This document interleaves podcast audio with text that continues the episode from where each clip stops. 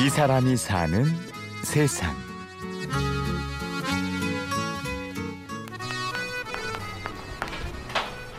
이거 뭐 같아요? 가리? 가리. 따라해보세요. 가리. 가리. 양탕고. 양탕고. 뭘 의미하는 것 같습니까?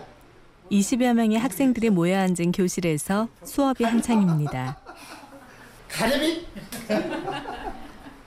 머리가 희끗희끗한 학생들이 대부분인 이곳은 서울의 한 야학입니다. 이 양이라는 건 52살 박동섭 씨는 중학교 2학년 반의 사회 수업을 맡고 있는데요. 그 역시 이 야학의 졸업생입니다. 커피 발음이 저 2008년도 9월에 입학을 해서 2009년도 8월에 졸업을 했죠. 1년 만에 고입 고조를 다 패스했죠. 제가 이곳을 졸업하고 나서 50페이지. 어, 저희 교훈이 배워서 남주자 이런 교훈입니다. 그래서 제가 배웠기 때문에 전달하는 그런 곳입니다. 동섭 씨가 고교 과정을 1년 만에 졸업할 수 있었던 건 배움에 대한 한과 열망이 누구보다 컸기 때문입니다.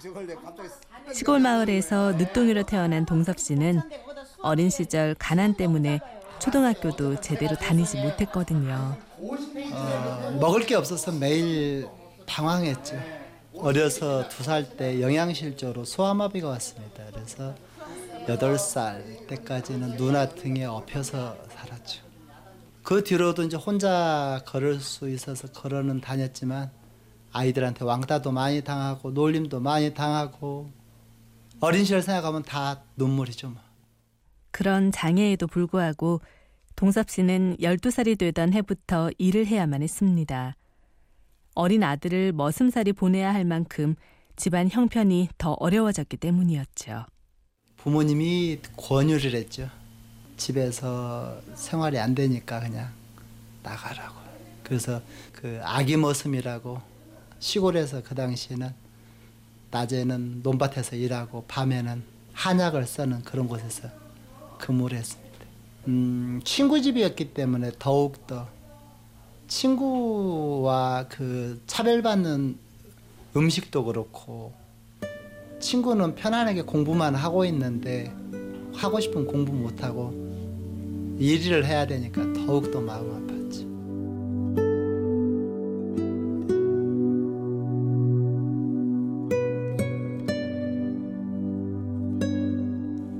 그때 이후로 지금까지 40년 동안 동섭 씨는 여러 직업을 전전했습니다. 뱃일부터 공사장까지 그 수만도 쉰 가지에 달했는데요. 한 곳에 머물지 못하고 이렇게 옮겨 다녀야 했던 건 몸의 장애와 학력 때문이었습니다.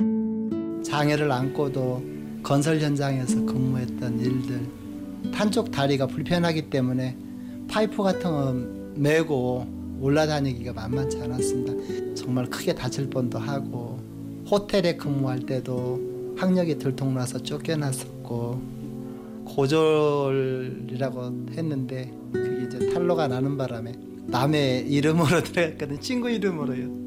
사회에서는 포용하지 않으니까 어쩔 수 없이 숨기고 들어갈 수밖에 없었습니다. 그럴 때마다 생각났던 건 배움이었습니다. 하지만 먹고 사는데 급급하다 보니 공부는 늘 뒷전으로 밀릴 수밖에 없었는데요. 그러던 중에 둘째 아들로 인해 기회가 찾아왔습니다. 아들이 운동을 하다가 운동선수로만 크다가 중학교를 가게 되었는데 중학교에서 씨름 선수였었는데 다리를 다시 다치는 바람에 운동도 못하게 되고 초등학교 3학년 때부터 했던 운동이라 공부도 못해서 그래서 청소년 시기에 방황하다가 집을 나가서 15일 만에 돌아왔습니다. 붙들고 울었습니다. 미안하다고. 아빠가 못 나서 미안하다. 아들이 자신과 같은 삶을 살게 하고 싶지 않았던 동섭 씨는 근처의 야학을 함께 다니기로 결심했습니다. 처음에는 아들에게 본을 보여주기 위해서 시작했지만 점차 잊고 있던 꿈이 생각났고 더 열심히 하게 되었죠. 중학교 과목 감추기 위해서 달력으로 그 표지를 다 싸가지고 다녔습니다. 남들한테 고등학교 중퇴했다고 그랬는데 학력이 발표될까 봐서요. 저 영어 단어 안 외워져서 디프런트를 외우기 위해서 350번까지 써봤습니다. 그렇게 힘들게 공부한 끝에 대학까지 진학한 동섭 씨.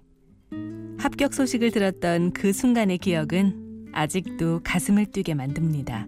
꿈에도 생각하지 못했던 대학을 입학하고 나니까 정말 눈물이 펑펑 나고 찾아뵙지 못했던 어머니한테 찾아가서 대학생 됐다고 어머니 저 대학 들어갔어요 했더니 어머니가 쳐다보시더니 갑자기 눈물을 흘리시더라고요 그래서 어떻게 그렇게 열심히 해서 고- 대학까지 들어가게 됐냐고요 미안하다.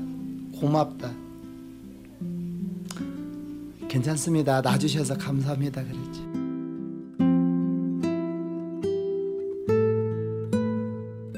그 여러분들이 어, 마지막 황제 오종 이렇게 생각하시고 보시고 여기 보면 대학교 입학이 첫 번째 꿈이었다면 야학 강단에 서는 것이 두 번째 꿈이었다는 박동섭 씨.